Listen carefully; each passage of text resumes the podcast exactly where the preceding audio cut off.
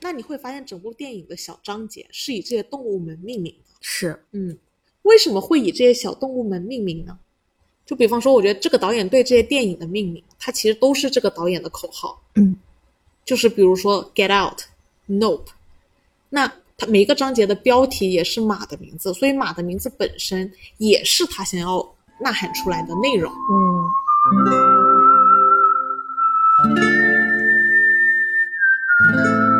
今天我们看了最新的乔丹皮尔的嗯新电影，就是那个逃出绝命镇的导演拍的新片 Nope。 《Nope》。嗯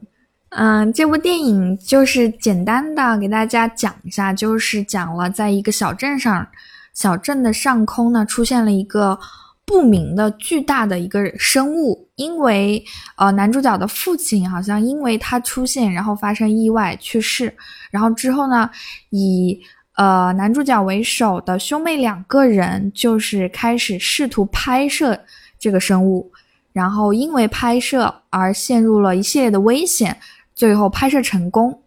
就是这样一个故事。那我们先浅聊一下对这部嗯电影的感受吧。这部电影真的，你就是像我这种，我觉得我自己已经算挺有耐心的人啊、啊、如果怎么说，我是觉得看到一半的时候，嗯我有点觉得无聊，哦，我觉得啊，就这，就这，我觉得嗯他可能在我的可能观影习惯，然后可能也是个人偏好来说，如果他前半部分能加快一点进度条，啊，就是把这个故事再浓缩一下，我觉得会更好。嗯其实，呃，影片的比较精彩的是后半段开始，嗯，哪个哪个什么时候是后半段？呃，大概就是，嗯。Ben 的出现就是 Ben 他在回忆他小时候星星的那个事件，然后再往后就是马戏团的那个高潮嘛，那嗯哦那个事件， OK，再往后对，就开始比较有意思了，是吗嗯， ？OK，因为前面好像我总觉得差点意思，就是你说他想渲染一种诡异的气氛啊，好像又又不是那种诡异悬疑的，然后也不算恐怖的，嗯，就是在有一种追逐这个巨大的不明生物，有点又又有点像在跟他躲猫猫这种感觉，哦所以我觉得有点嗯，若即若离。对对对，那你你在当年看《逃出绝命镇》的时候，嗯，会不会觉得它进入主题进入的比较快？是我觉得很惊艳，它那个诡异的氛围来的很快，对不对？对，嗯一个眼神嗯，是就瞬间进入高潮。嗯我觉得这嗯个电影前半部分是缺乏了一点这种方向的。，是是如是，果它要定位定义成这种惊悚片的话，对，我我给你发的那个补充资料，就是他和一个呃日本做游戏的人对话，嗯。那个人他他也说到他的游戏的前半段是走故意设计的特别缓慢，嗯原因是一旦能接受这种节奏的人，将会非常深爱这部这个游戏，或者说这个导演在这个瞬间就跟他非常起共鸣，嗯因为我觉得他不是不能做到那种一开始就特别高高快的节奏，而是他这一次故意拉长一点点节 奏。所以某种意义上来说，他是在筛选一些观众。啊 我觉得这个也不不能说筛选吧，我嗯我只是觉得他其实是擅长惊悚片，他应该是知道应该要有的节奏的。嗯但是我会觉得这部电影相对来说情怀重一些，嗯，情怀会比较重一些。嗯，因为这部电影是这个导演的第三部电影嘛，是，其实可以，我感觉到可以看得出来，他对嗯场景的把控啊，就整体的故事线把控，确确实是还是算一个比较新的一个导 演。哦，技法不 行，是这个意思吗？我觉得他技法，嗯，因为我就很难把它定义。你说它科幻又不算很科幻，对对吧？悬疑又还好。就 对比较难定义它具体是哪一个分类。我觉得更像剧情片，嗯，对，但剧情片我又觉得，又回到我刚才说，我又觉得它节奏又不如是。对很比较一些优质剧情片，我是不理解这个电影分类的，其实，嗯嗯，我觉得大部分定义成，比如说犯罪片的，最后你会发现他在讨论历史或者种族歧视，嗯那你能把它称之为犯罪片吗？嗯就怎么说，我一直搞不懂这个分类啊，我都不知道怎么分类。我觉得你你把《大话西游》定义成喜剧，你觉得合适吗？嗯，我觉得不合合适啊。嗯但是大部分对它定位是喜剧，嗯所以我就一直没搞懂这个分类。事实上，这两年又更常出现这种搞不清楚分类的电影，比方说那个《分手的决心》啊，哦对，哦呃我觉得《燃烧》其实也不太好分类它的。是你说它是文艺片吧，它其实也跟文艺片，我我反正也没搞懂什么叫文艺片。嗯嗯，我觉得只是一种风格，而且这个风格是导演个人的风格，甚至跟那种大的类别关系都不大，是的，甚至说很多类别也是根据某些导演的个人风格开创的，所以我真的是搞不懂这个分类。对，但这不重要，重点重要的是我对这部片的感受是什么呢？嗯嗯，首先我会觉得，我会感觉到他对电影是充满爱的，嗯很浓郁，然后我会觉得这个导演本身很积极。嗯，OK，那我们整体梳理一下前后的故事吧。嗯我觉得它它其实是跟《逃出绝绝命镇》是一以贯之的，嗯因为《逃出绝命镇》它本来的标题叫《Get Out》，嗯，这部叫 No，,、 No 就是不要，嗯就是它其实都是都像是一种黑人对白人说 Get Out，嗯因为在《逃出绝命镇》里是黑人要被白人，就是白人要钻进黑人的肉体里，嗯把黑人当工具，对当那个盛器，然后这个时候你说 get out 就很好理解了。那在这部电影里呢，你会发现，呃，早半段就比如说黑人在电影早期的贡献是被掩盖的，就是嗯哪早怕期他是第一个拍摄，对那个骑马，，对然后或者说早期其实很多牛仔是黑人，嗯那但我们现在普遍呃外面的观众就是只认为白人对呃黑黑西部牛仔全是白人，是几乎没有人觉得是黑人，嗯但其实很多黑人牛仔嘛，就以此类推吧。我觉得他说的 “nope” 呢，就是很多呃黑人做的贡献在历嗯史上被遮蔽了。他的意思是，这一次绝对不能把我们遮住。他在对这些、这些事情说 “no”，嗯，他是对很多这方面的事情说 “no”。比方说，曾经胶片世界的辉煌啊，嗯曾经曾经的电影业的内核和主题，他他他的那些情怀啊，嗯他对想要被新的掩用新的东西去掩盖掉这一切这件事情在说 no，就是他的抗争意识和斗争意识，我觉得他的使命感是很强的。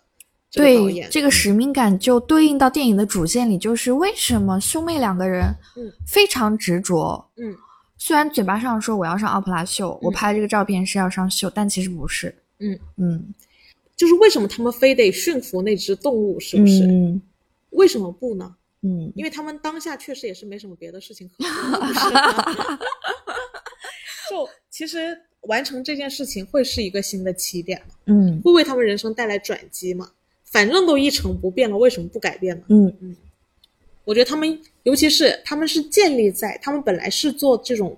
呃，专门为特效呃不是专门为某些电影供应动物这样的一个产业，嗯在现在三 D 技术兴起之后，他们是注定要走向没落的。现在多少电影大片都是在一个小绿棚里面完成，对，他们是不会有当年拍电影的那种成就感、沉浸感。沉浸。就是我觉得现在的电影对于导呃演员的表演来讲，嗯他们本身对他们本身的想象力要求是更高了的，他们自己是很难有那种沉浸式的体验的。但他们就是他们很他们很很多场景都是对着一片绿色的背景在嗯表现嘛，嗯那他们可能得表现出一种我在沙漠中的样子啊，我在天天上地下啊之类的。他们其实就是他们现在容易显得很木讷，有时候原因就是他们本身是没有这个沉浸式的体验的。嗯那其实我觉得很多就是在奇观就深陷奇观中正在经历的，嗯和对这种奇观的旁观者，他的感受和体验是不一样的。但我觉得这件事情对于导演本人来说很重要，嗯就是，呃，你你是否能感受到我的感受？那如果如果你感受不到我的感受，我的感受是不是就不重要了呢？还是说电影本身应该承载的是我传递这种感受呢？如果是沉浸式的体验，它往往也会有带来意外和不可控性。嗯大家其实更喜欢可控的东西，嗯所以大家会更倾向于选择危险系数低的非呃非生物，比如说技术啊这一块儿的，然后而非常忽略对这种有生命力存在本身的生物本身的应对，嗯，就他们更想忽略某些问题。你知道刚才我跑神，突然想到神圣车行，哦，为什么呢？我也不知道为什么。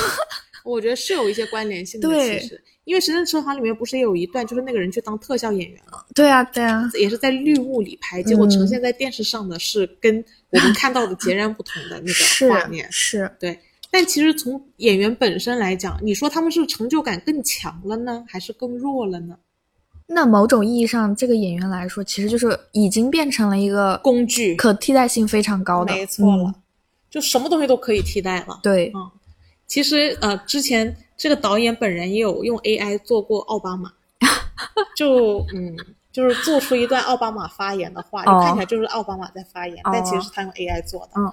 就无形中我觉得也揭示了，我觉得对于很多未知事物的未来，嗯，到底要不要探索，这是一个很大的命题了。但我觉得挡不住，有些事情怎么改去不了探索，怎么去嗯探索吧。嗯。我觉得导演可能想要，嗯，表达的嗯是要用什么样的方式去，我觉得针对对外探索这个概念是很撕裂的，嗯像雷导啊、马斯克啊、埃隆·马斯克啊，嗯这都是主张要探索的。那你是更站探索还是不探索呢？就像刘慈欣、霍金这一波啊，嗯不是都都主张不要对外探索吗？嗯但我肯定也是主张探索的啊。嗯我觉得有可能会解锁一些未知的东西，嗯但是可未知的东西本来就在，嗯所有事情都是从这个路径走过去的。而且一定是原有的这条路已经停滞不前了，所以才要向外去延展。对，所以我觉得根本是不可挡。嗯我觉得甚至说，我觉得甚至说，就是就是那个最经典的逻辑，不就是你到底是要成为发现新大陆的人，嗯还是成为被新大陆发现的人？就我觉得这里会带来命运的严重差异啊。嗯，那我觉得我还是宁愿冒个险去成为发现别人的人吧。就这个主被动性上来 讲啊，怎么了呢？那你被发现不是也是一种冒险吗？ 就我觉得被发现更冒险。嗯，嗯，我觉得我主动发现，我主动发现别人还能好点儿，对对对，我也觉得就是我死也要死在嗯自己手里啊，这点我认同。 Anyway，我觉得回到这部电影来讲，就是它其实有几个梗是比较值得提出来的。 嗯就其实我们最开始会发现，所有的他们养的马，就他们作为特技演员，就是不是特技演员，就怎么说他们的职业，驯兽师，而且是专供电影对，表演的这种表演类的驯兽师。嗯然后他们他们养的所有马都有各式各样的名字，嗯比方说 Lucky 啊、 ，Ghost， Ghost 呀、贝多芬呐、嗯就其实当时在最开篇的时候，他爸爸被天上的神奇的东西用很嗯多奇怪的杂七杂八的东西吐出来，被伤、呃，并且被伤害了的时候，嗯他儿子在车上为了让他保持清醒，是一直有让他爸爸念他们他们养家过的动物的名字。嗯，那你会发现整部电影的小章节是以这些动物们命名的。是嗯，为什么会以这些小动物们命名呢？从整个电影看下来，我觉得它不管是马也好，星星也好，嗯还是这个这个天上的不明物体来说，它其实都是和人都是有比较微妙的一种关系吧。嗯嗯就是为什么我我特别想 Q 一下这个名字呢？一方面，它其实非常明显的是用了各式各样动物的名字作为那个每一个小章节的标题。嗯那其实我认为起名这件事情本身是很有概念的，嗯就是什么东西我不熟知它，但是我对它有命名权嗯的时候，我就对它有就是掌控我就权我就可以跟它有关联性了。嗯因为这件事情，呃，就关于命名这件事情，我也是特别在意的，是来源于武则天女士。嗯武则天她当年上任了之后，把所有她能看得到的名字相关的全部都改了一下，就全部把从比如说描述龙的方向，嗯全部都往改成凤的方向改，几乎把所有东西的名字都改了一遍。那我觉得其实命名权在人类世界中也是一个非常重要的事情。嗯如果我对什么未知的东西难以描述，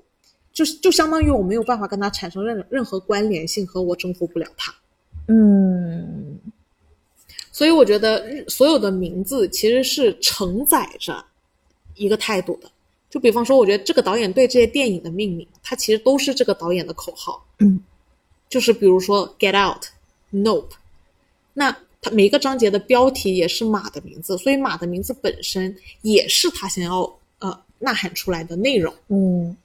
就比方说像《Lucky》嗯和那个牛仔夹克、牛牛仔外套，对，其实本身就是裹挟了一部分导演想要传递的讯息。嗯，在这些动物的名字里，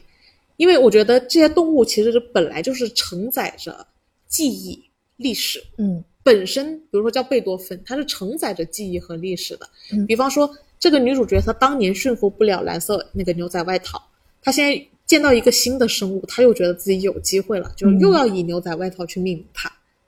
所以我觉得本身其实名字本身是有内容的，嗯，嗯特别是马的话，是对他们来说是他们这个家族的一个传承。是。嗯第一次外星人出现的时候，嗯带着这个篇章在跑的那只马叫 Ghost，嗯就是说，我就它暗示了一开始的那个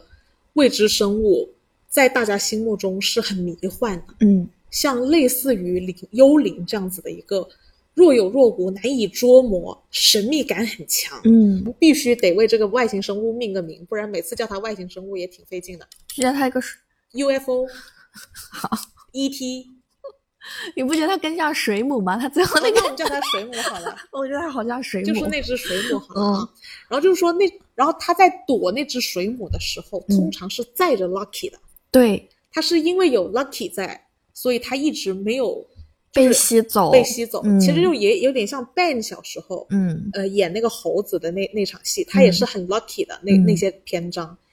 比如说，他是在那个看正好看到了那个鞋子立着，所以他没有跟猴子有正面接触，嗯啊，呃，诸如此类的吧。所以我觉得你会发现，这个马在这个篇章中，它其实是意味着男男主能逃过也是侥幸，对，他那个阶段也是侥一幸，定是 lucky。 一定是 lucky 的，对不对？那到了后面，为什么他们要为这只水母命名来牛仔夹克？呃，嗯牛仔外套嗯是也是意味着女主角曾经要征服却没有征服的，所以最后的篇章和那只水母被命名牛仔外套，嗯是意味着我们要选择去征服它。嗯所以你会发现整个动物的命名过程，它是裹挟着整个故事的进度。嗯人在某种情境下处于的感受，它是通过名字去折射的。那人最后的目标，我的目标是什么？我想要达成的目的是什么嗯？也是承载在了这每一个篇章关于马的命名和对整个篇章内容的解释上。嗯所以这就是整个故事要以马马的名字作为那个间隔，然后并且其实是每一个动物陪着他们走过了某某一个时间段，嗯但不管动物陪着人走过哪个时时间段，其实折射的都是人的情绪。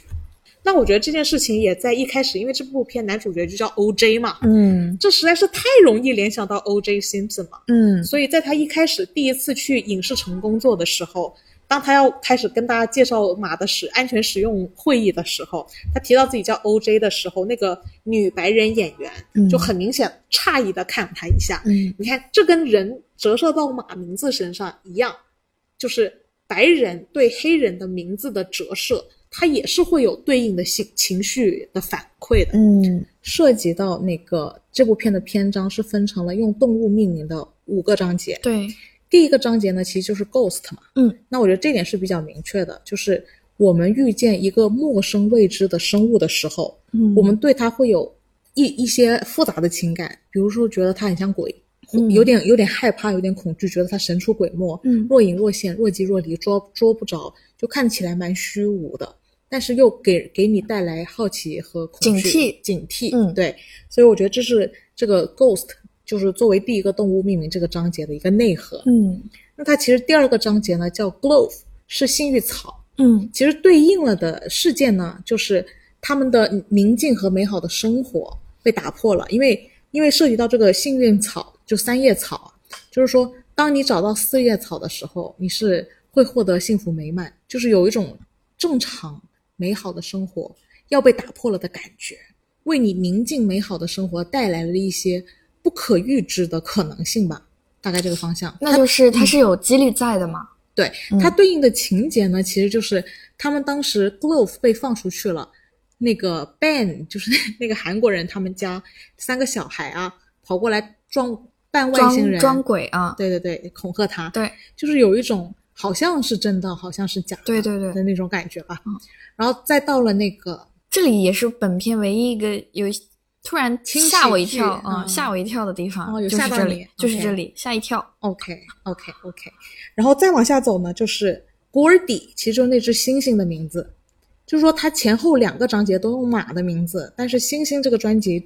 呃，那个名字啊，作为一个转折点，嗯就是它是用了一个猩猩的名字和四个马的名字，相当于是这个概念。嗯，也就是说，其实 Gordy 其实是个很明显的转折点，对，我觉得就是高潮嘛，就是本对片的高潮，一个小高潮了。这对里，，就是猩猩杀人，嗯让我们看到这个故事的一个隐秘的真相。嗯，就是所有我们以为的美好平静，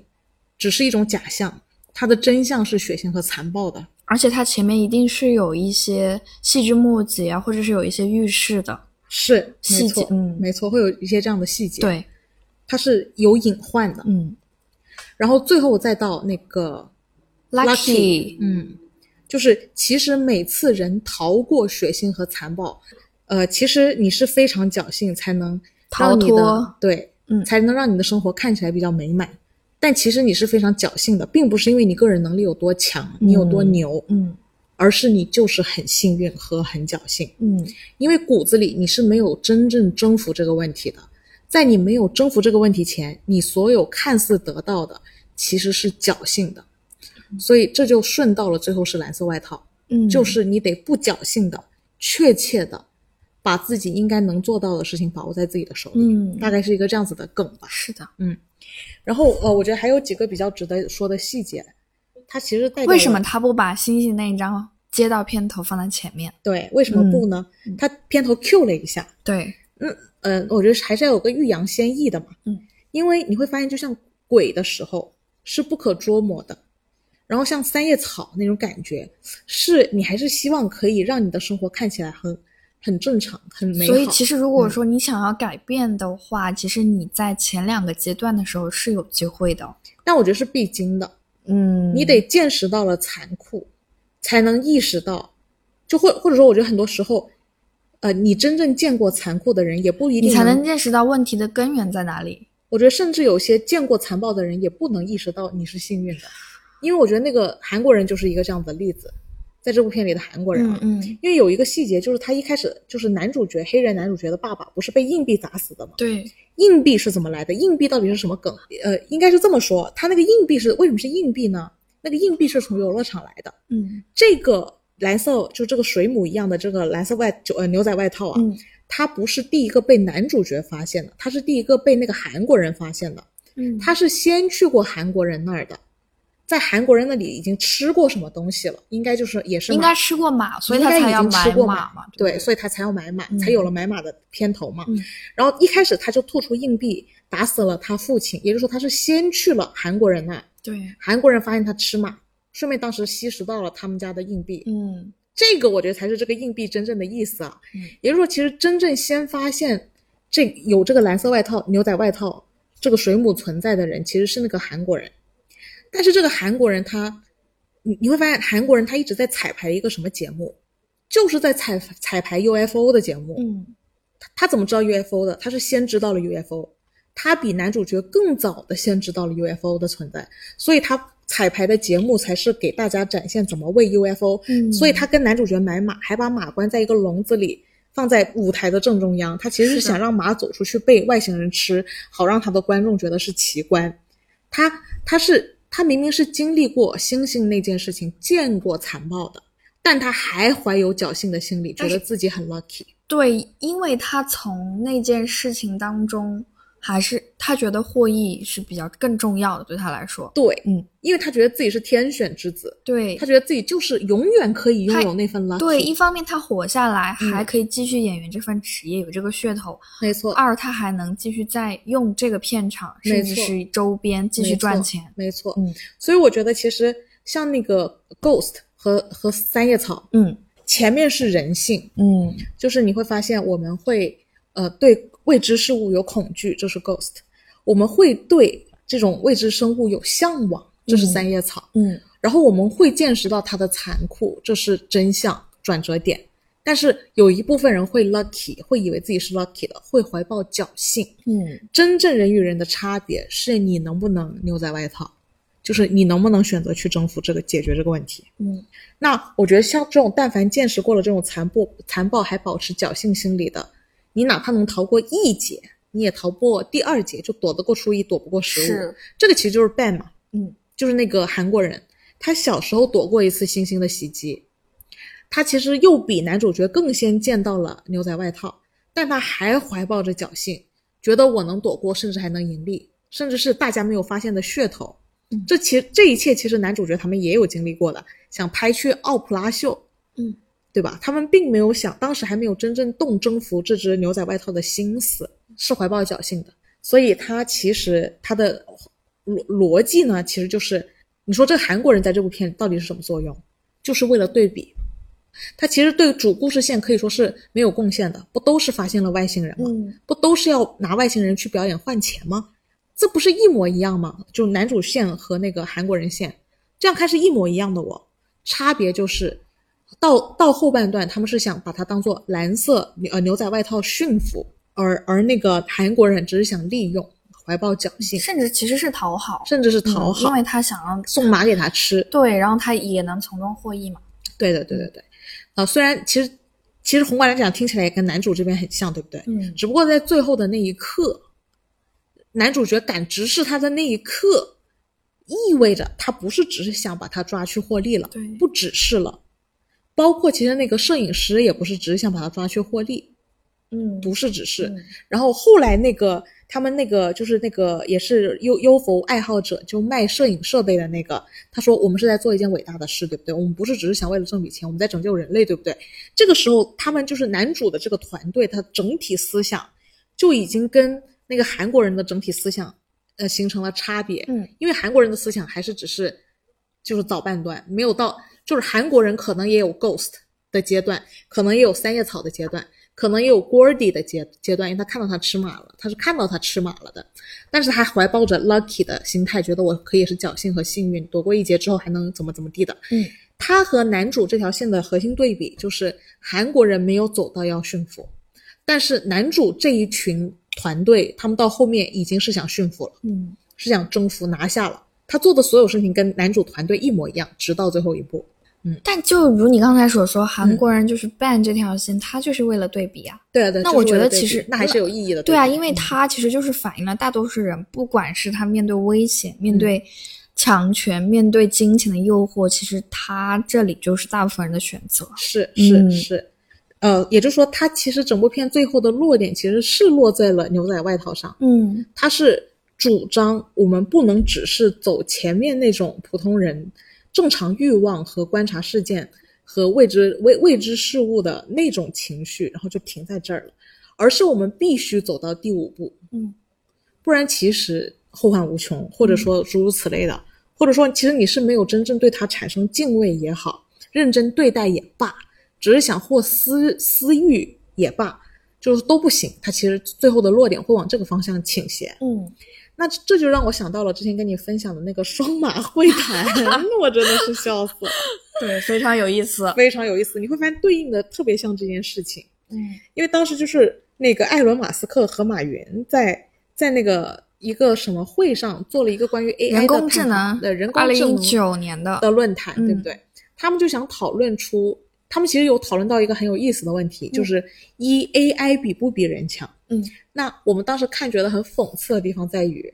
呃，艾伦·马斯克就觉得其实 AI 已经超越人很多了，嗯马云就觉得 AI AI 哎永远不可能，永远永不远可不可能能。超过人。对，但是我觉得这里是怀抱着 Ghost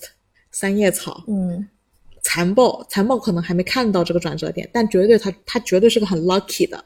存在。嗯然后，但是其实马斯克的意思是我我们得承认他比我们强，然后我们得想办法去应对他比我们强。也就是说，你会发现艾伦·马斯克的思路，他其实是主张要去驯服的。嗯这个其实就很像那个概念，就是他们其实后面还谈谈论到了一个事情，就是他们说要不要对外探索对，火星、火星，嗯呃外星生物的生命、外星生活。马云的意思就是，管好地球就完事儿了。嗯，然后马埃隆马斯克的意思是，其实可能留给人类的窗口只有这个窗口，我们不把握住这次机会对外探索，我们以后可能就没机会了。其实这里就涉及到了两个阵营，一个其实就是有点像霍金啊和《三体》刘慈欣主张的那个，就是不要对外探索，嗯因为黑森林原则，嗯你不知道你会探索个什么东西回来，然后你有可能会被它弄死，嗯反向的。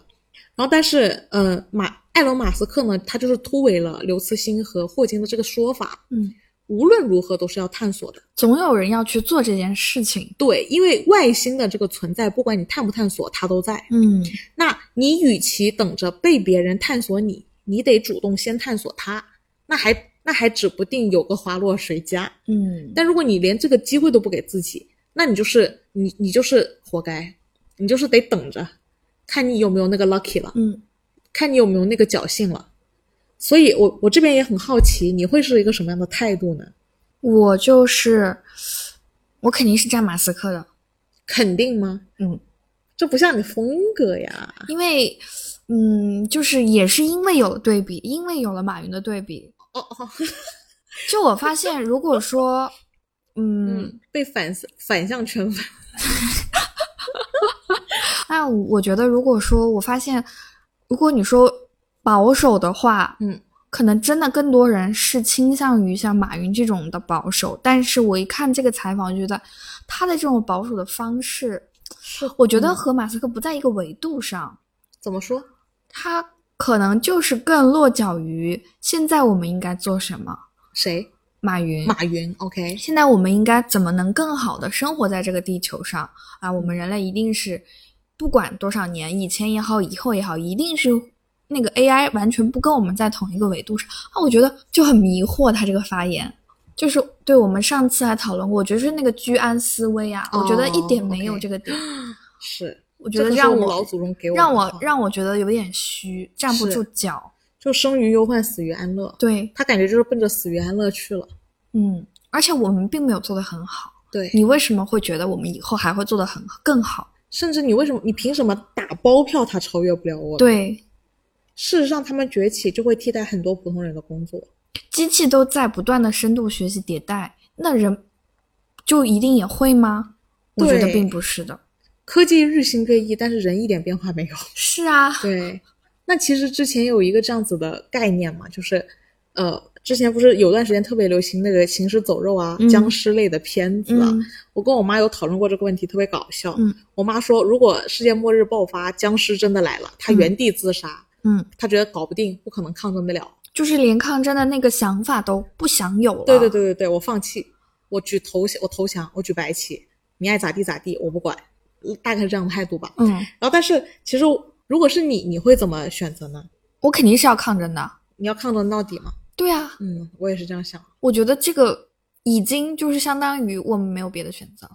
已经逼到退路，让主别人主动来侵犯的时候，那那好，那我们再回到这 这个故事里来。嗯就如果如果这个如果假设在这个《Nope》这部电影的这个嗯设定、嗯真的突然出现在了我们身边，比如说嗯你回老家的时候，你就真的发现了它的存在，嗯，你会你会怎么做呢？就是如果是只有我一个人的话，我就要搬家。那你这不是也不抗争 吗？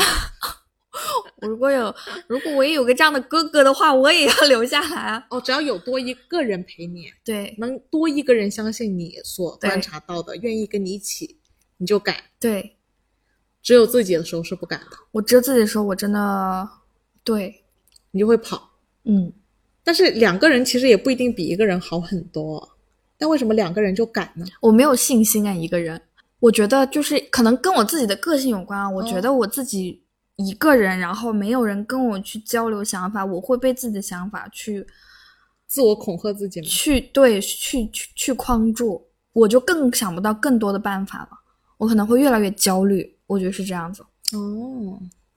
这点还挺妙的，因为你你这让我想到了电影里面其实也有一个这样子的配置嘛，嗯妹妹不是一个人在战斗，对，哥哥也不是一个人在战斗，其实嗯，因为你会发现他们呃兄兄兄妹两个个性不太一样，哥哥他其实是一直要守家业的，嗯，妹妹完全是把这件事情当副业的。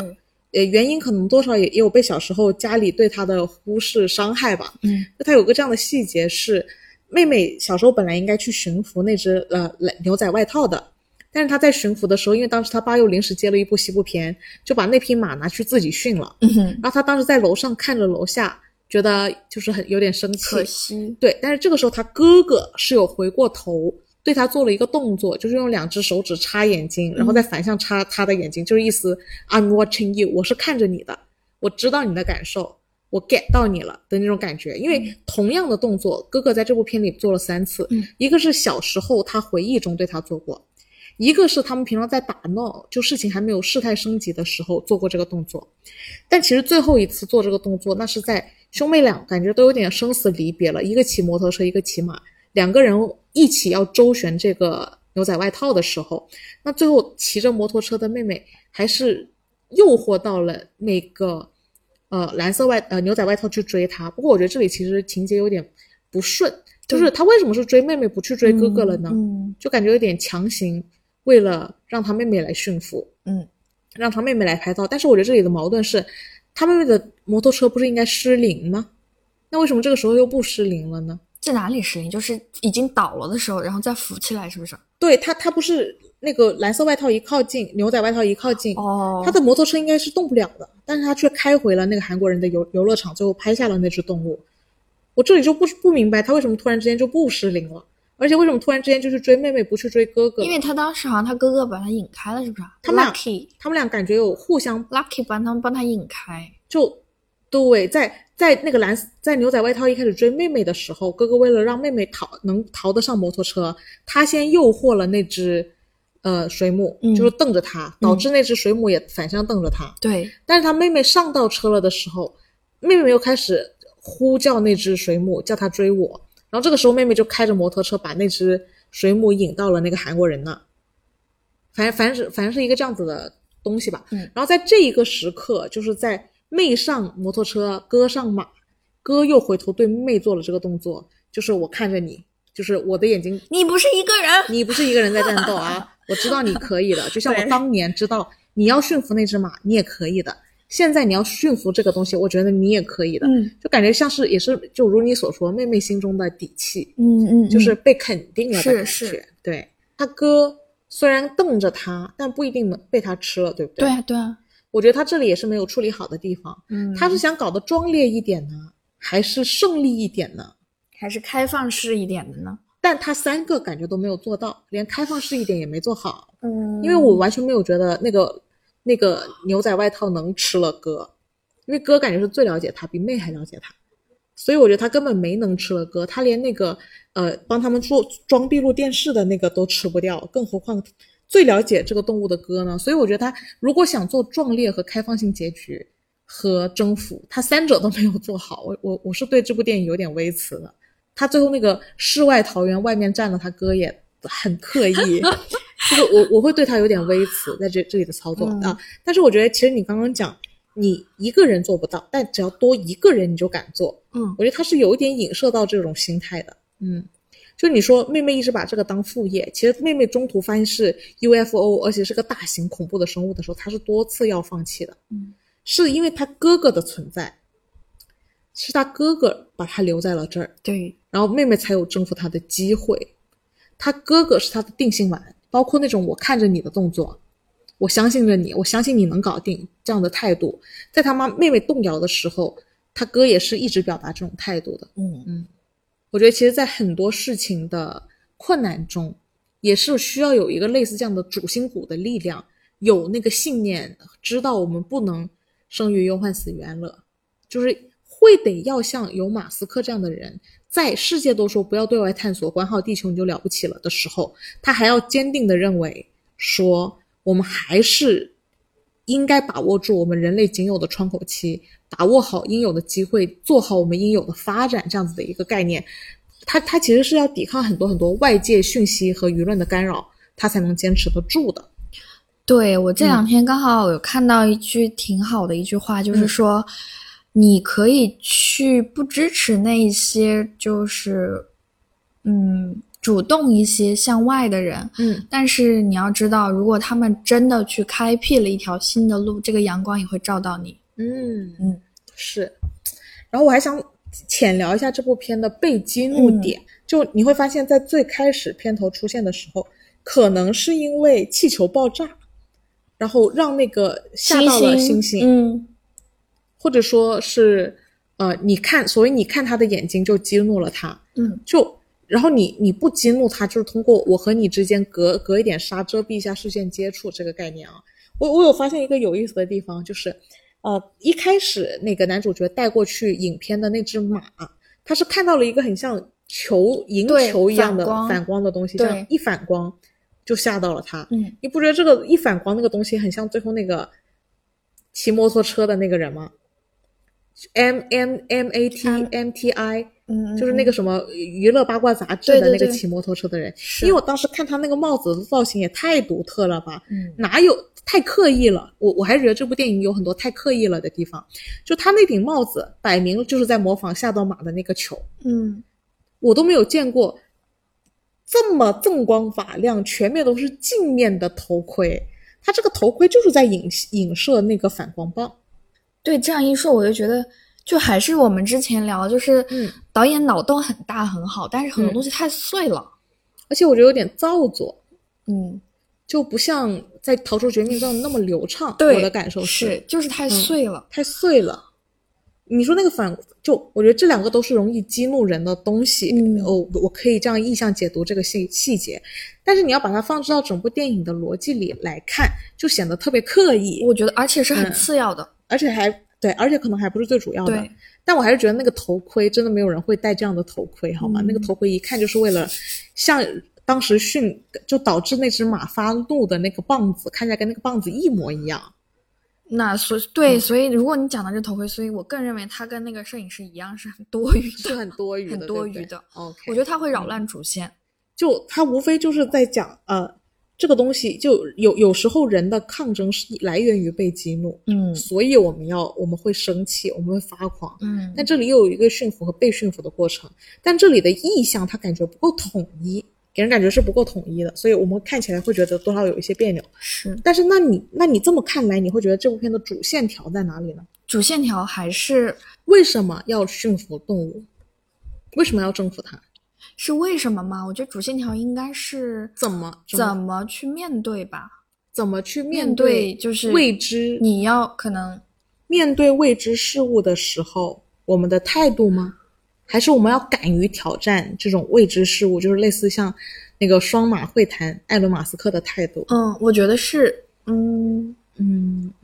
面对这种未知的恐惧也好，奇观也好，嗯保持的是怎么样的一种心态吗？嗯警惕。嗯然后，如果他对你有威胁，嗯然后你是否要抗争，要说不？我的感觉啊，嗯我我我如果不把它去考虑到是肤色问题的话，我觉得还是面对强权来说吧。面对未知呢？因为面对未知因为我一直在想，他这个片头的，你看《逃出绝命镇》的 Get Out，、嗯他那个意象就很明确，对是黑人在对白人说 Get Out，对不对？嗯因为你你你试图入侵我们，嗯但是在这部片里的 nope 的主体到底是什么 nope 呢？什么东西 nope 了呢？在琢磨这件事情，面对强权对你的压迫，你要如何说 no？但我外星人是强权吗？嗯，他想吃我们，我们对他说 nope。我觉得在这里是强取，就是他把，嗯，因为我本来以为这部片的主线索是，就是由由那个黑人骑马这个事情开始，嗯就本来是我们黑人本来对整个西部牛仔，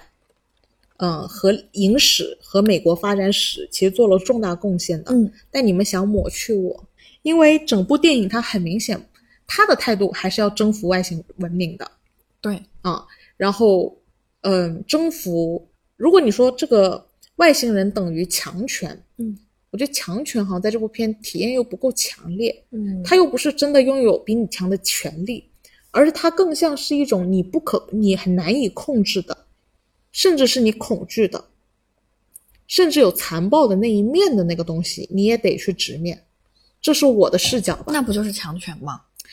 嗯，不一定是强权，因可能为是异因为类啊。因为短暂的你在强权下，你可能会短暂的给你颗糖吃，你也可以吃到，就比如说 ban，嗯就是你你在这个强权下，你吃到了甜头，嗯那么久而久之，其实你就相当于已经被驯化了。对你被他你驯被化，他驯你化是 lucky 的，你还侥幸的对，跟他周旋，是，但殊不知只是因为侥幸你才能跟他周旋。对，那他哪一天想把你收了就把你收了，是你没有反抗的跟资本，没有反抗的力量。所以就得反向去征服，嗯想要征就是服你的对他一开始出现就对他说不嘛。啊。那其实这个还是跟黑涉及到肤色，我觉得可能就是异类吧，嗯就是跟你不一样的族群，嗯，就是当你是那个少数的时候，因为我觉得这里还不不不当准你是确。弱势的时候吧，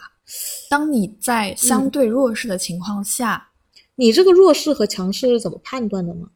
你不能说你是外星人，你就一定比人类强势或者嗯弱势吧？我感觉，反正男主角到最后是一点都不觉得他是可怕的和就是甚至是轻视他的，嗯嗯，就是男主角没把自己当做弱势的那一方，所以还想着征服他。但是有关于征服这一点啊，我也是有点疑问，在这部片里。 OK，他们这算征服他了吗？对啊，他们你看，我我看到的就是他们一直想要记录它，嗯，想要是把这种真相，就还是很记像录下来韩国人那儿。对，就是就是，我只是想要记录这个真相而已。但是如果不是驯服他，那牛仔外套这个概念有有什么意义呢？嗯，或者说，可能曝光它嗯是征服未知恐惧的的第一起点。步嗯，对。我们敢直面它，我们能认知到它真实的存在，虽然他们最后也并没有征服他，但是它大家，它可以让这件事情曝光到大众视野，，对，至少让大家心中是有这个警惕了，嗯，不会被它突然被它弄死了也不知道。对，现在我们会，因为其实这部片里片头是有出现过一些失踪人口的，但是在新闻上播报啊，但是当时就是属于新闻上播报了，只是神秘失踪的人口，嗯没有解释了。但是在男主角他们想尽办法曝光了这件事情之后，前面的失踪人口就可被解释了。就不要让大家活在这种摇篮里。不要活在想象当中，嗯不要活在摇篮里。对没错。那当我们直视了它，其实是驯服它的第一步。但我们无论如何是要怀抱着我们能驯服它的态度，我们才有机会捕捉到它和曝光它，嗯，和尝试开始了解它的习性。而不是去屈服他嘛。一开对始屈服于他，就像 ban 一样。不要怀抱侥幸的心理，是，就是我们得敢于面对未知的事物，嗯，不要活在幻想中。这个其实就是马斯克说的那个概念，就是我们现在还安然的生活在地球上，嗯，哪天有外星生物来了，我们不断的消失，人不断的消失，然后我们还不敢面对这个异类的入侵，我们还一直说着某些冠冕堂皇的话，或者忽略的话，或者轻视的话，可能伴随着一些主流媒体的所谓的说法，嗯我，们就认为只是一个意外。对，那这样子我们是很难应对危真正的危机的到来的。所以其实那那我觉得他这里的 nope 呢，就是首先是要直视和正面，就是不要不要掩盖的，不要被掩盖的，我们要看到真相的，我们得先看到真相。那那我觉得这样就好像比较合得来了，跟整个故事的主旨，嗯，因为他其实是在上战场前，就是最后诱捕牛仔外套前，男主是有说过，我们这一次要要让我们的东西真正的留下来，不会被任何人拿去，不会被抹抹杀，嗯，那就是外星人的存在也不能被抹杀。对，他如果真的存在，那我们就是得知道，不然我们根本没有应对他的可能，而生活在摇篮里。好，我觉得整个故事的弧光，它其实还是裹挟了，嗯，我们对于未知、不明、黑人，嗯，就是因为对于白人来说，黑人其实是个异类。对，那我们对于这个水母的感受，其实也是彼此觉得彼此是异类。嗯那我们的情绪可能早半段都会经历 ghost，嗯，就是我们都会有恐惧。就是嗯自己的领地被有外外界侵入的时候，没错，嗯，而且这种侵入是双向的，其实，对，你觉得我侵犯了我，我还觉得你侵犯了我呢。他已经不是，或者说，其实从逃出绝命镇开始，嗯你会发现白人是在崇拜黑人的肉体的。所以说，我觉得这个导演的这一波黑人崛起的电影，已经不是一般的那种那种黑人电影了。嗯，对，我觉得它已经是一个新的级别的黑人崛起电影。对、就是对，一般的表达就是会简单粗暴一点。我要是表达的就是就是平等，对不对？地位。但是这个导演的话，他他就是会从不同的切入点吧。哦，像这部片，就是我觉得是比较明显吧？嗯比较单一的这样的，不同于大部分的一些电影嗯的切入点去表达这件事情。是，嗯，他的意思是我们我们黑人对电影的贡献更早，最早甚嗯至、对啊，只是被人掩盖了。只是没有人记录下来。对我现在其实要做的也不是证明什么，我就是要嗯掀开被你们掩盖的事实，对这个味道它是对，我只是要记录一下事实而已。嗯对对对对嗯对，虽然说他们对抗的这个东西最后下场的一样，但是其实从嗯、人的这方来说，我觉得是不一样的。嗯我觉得这里其实是这部片里蛮蛮值得讨论一下的地方。嗯因为很明显，这个导演本身是喜欢斯皮尔伯格的，比嗯如说《大白鲨》，嗯，比如说《E.T.》，他 Ben 小时候的 Ben 和那只猴子之间，几乎都要有 E.T. 的那个动作了，嗯就是手碰手指那一刻啊，嗯就完成了人类与异生物的和谐共处。嗯嗯，但是在那一刻到来之前，是被爆头了的。对，我觉得这一幕，你觉得是不是这个黑人对于斯皮尔伯格那种幻想的一个嘲 讽？但是我觉得色彩就完全不一样哎，怎跟么说呢？就是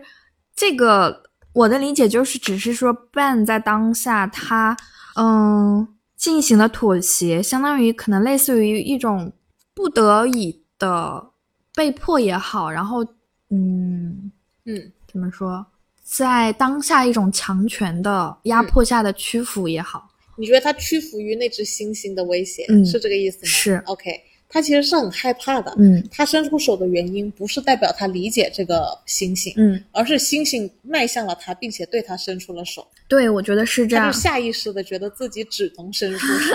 是吗？对，黑人导演的电影，我们看的，我看的是几乎，嗯，屈指可数，没有，好像几乎没是不有，是所以会觉得很特别这个视角， OK，嗯我觉得他有一点故意把当年白人走过的路，啊、现在换个身份，他也要走一次，但他有点嘲讽，因为当年白人在某种意义上也在嘲讽他们。嗯，你说逃出绝命镇，他到底干了什么？整部电影，但我真的是忘不掉这部电影， 就是那种吊诡的氛围。其实它奇怪，就是奇怪在那个黑人很优越这件事情上，嗯，是非常突围我们过往对黑人的既定印象的。白人在这里像反派一样，嗯邻居平常就是就是周围的邻居，他在大部分的电影里，他都是属于路人，对不对？对，但是在《逃出绝命镇》里，除了主男主是主角，其他所有路人都是反派，相当于是这样，嗯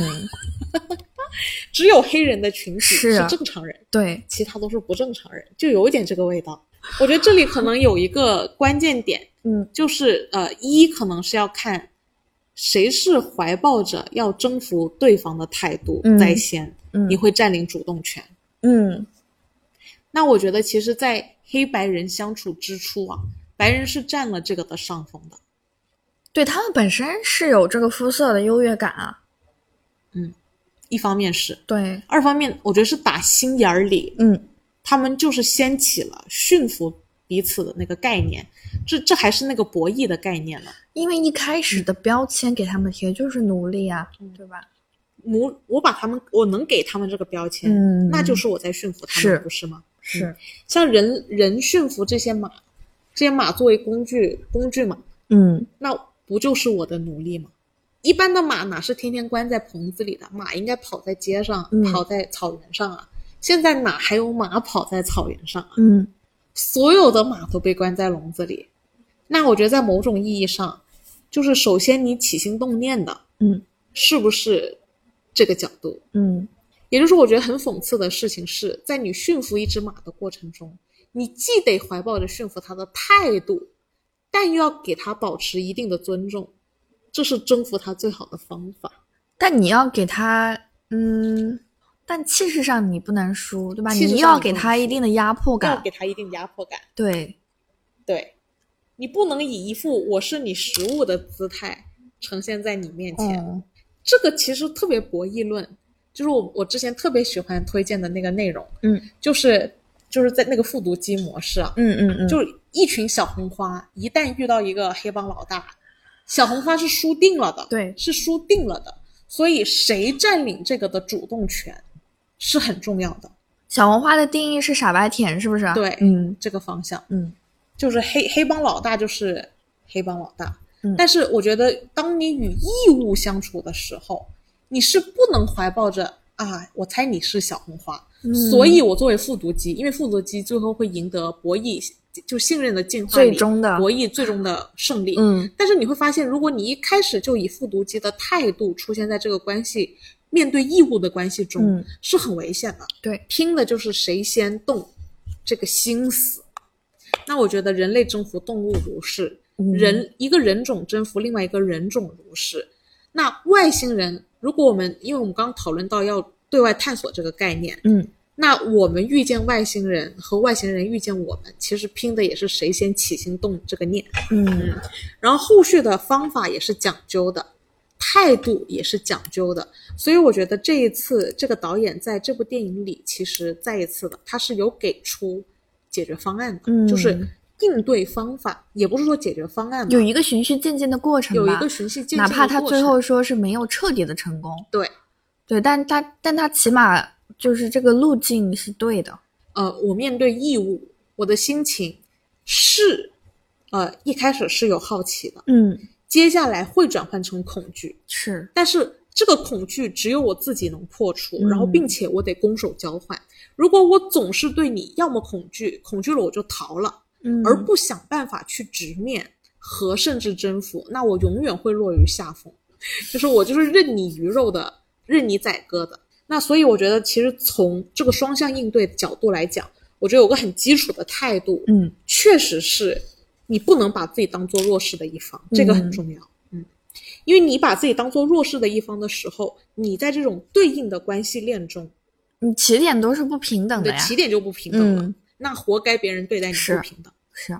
那那其实这就是我们对这部电影的看法了。嗯，我会觉得它其实不够格，在我们目前 的聊所嗯有的电影里，它其实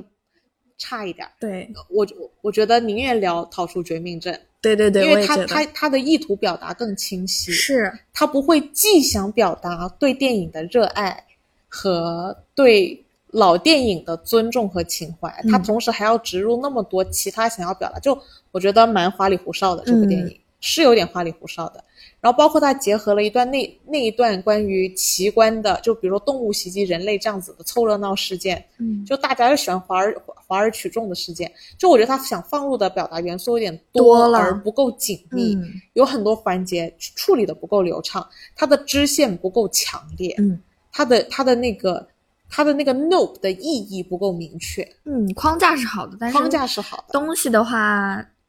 差点意思里差面点的意思，细节，嗯，是这样子的。行，那我们这部电影就先聊到这儿，嗯那我们下一部电影就要开你喜欢的了，下一步呢，我们要看《普罗米修斯》，应该有很多朋友应该看过了，可以来听听下周的。异形系列的嗯那个异形前传，是的，我觉得这一部算是雷导真正想拍的异形，嗯，因为我感觉他之前的异形是受各种因素商业的的影对响，对对对。嗯但是这部电影，我觉得它是属于把商业和艺术结合的，就是比较雷导。嗯，嗯，好，那我们下周再见了，这个好就下聊周到这儿了。见拜拜拜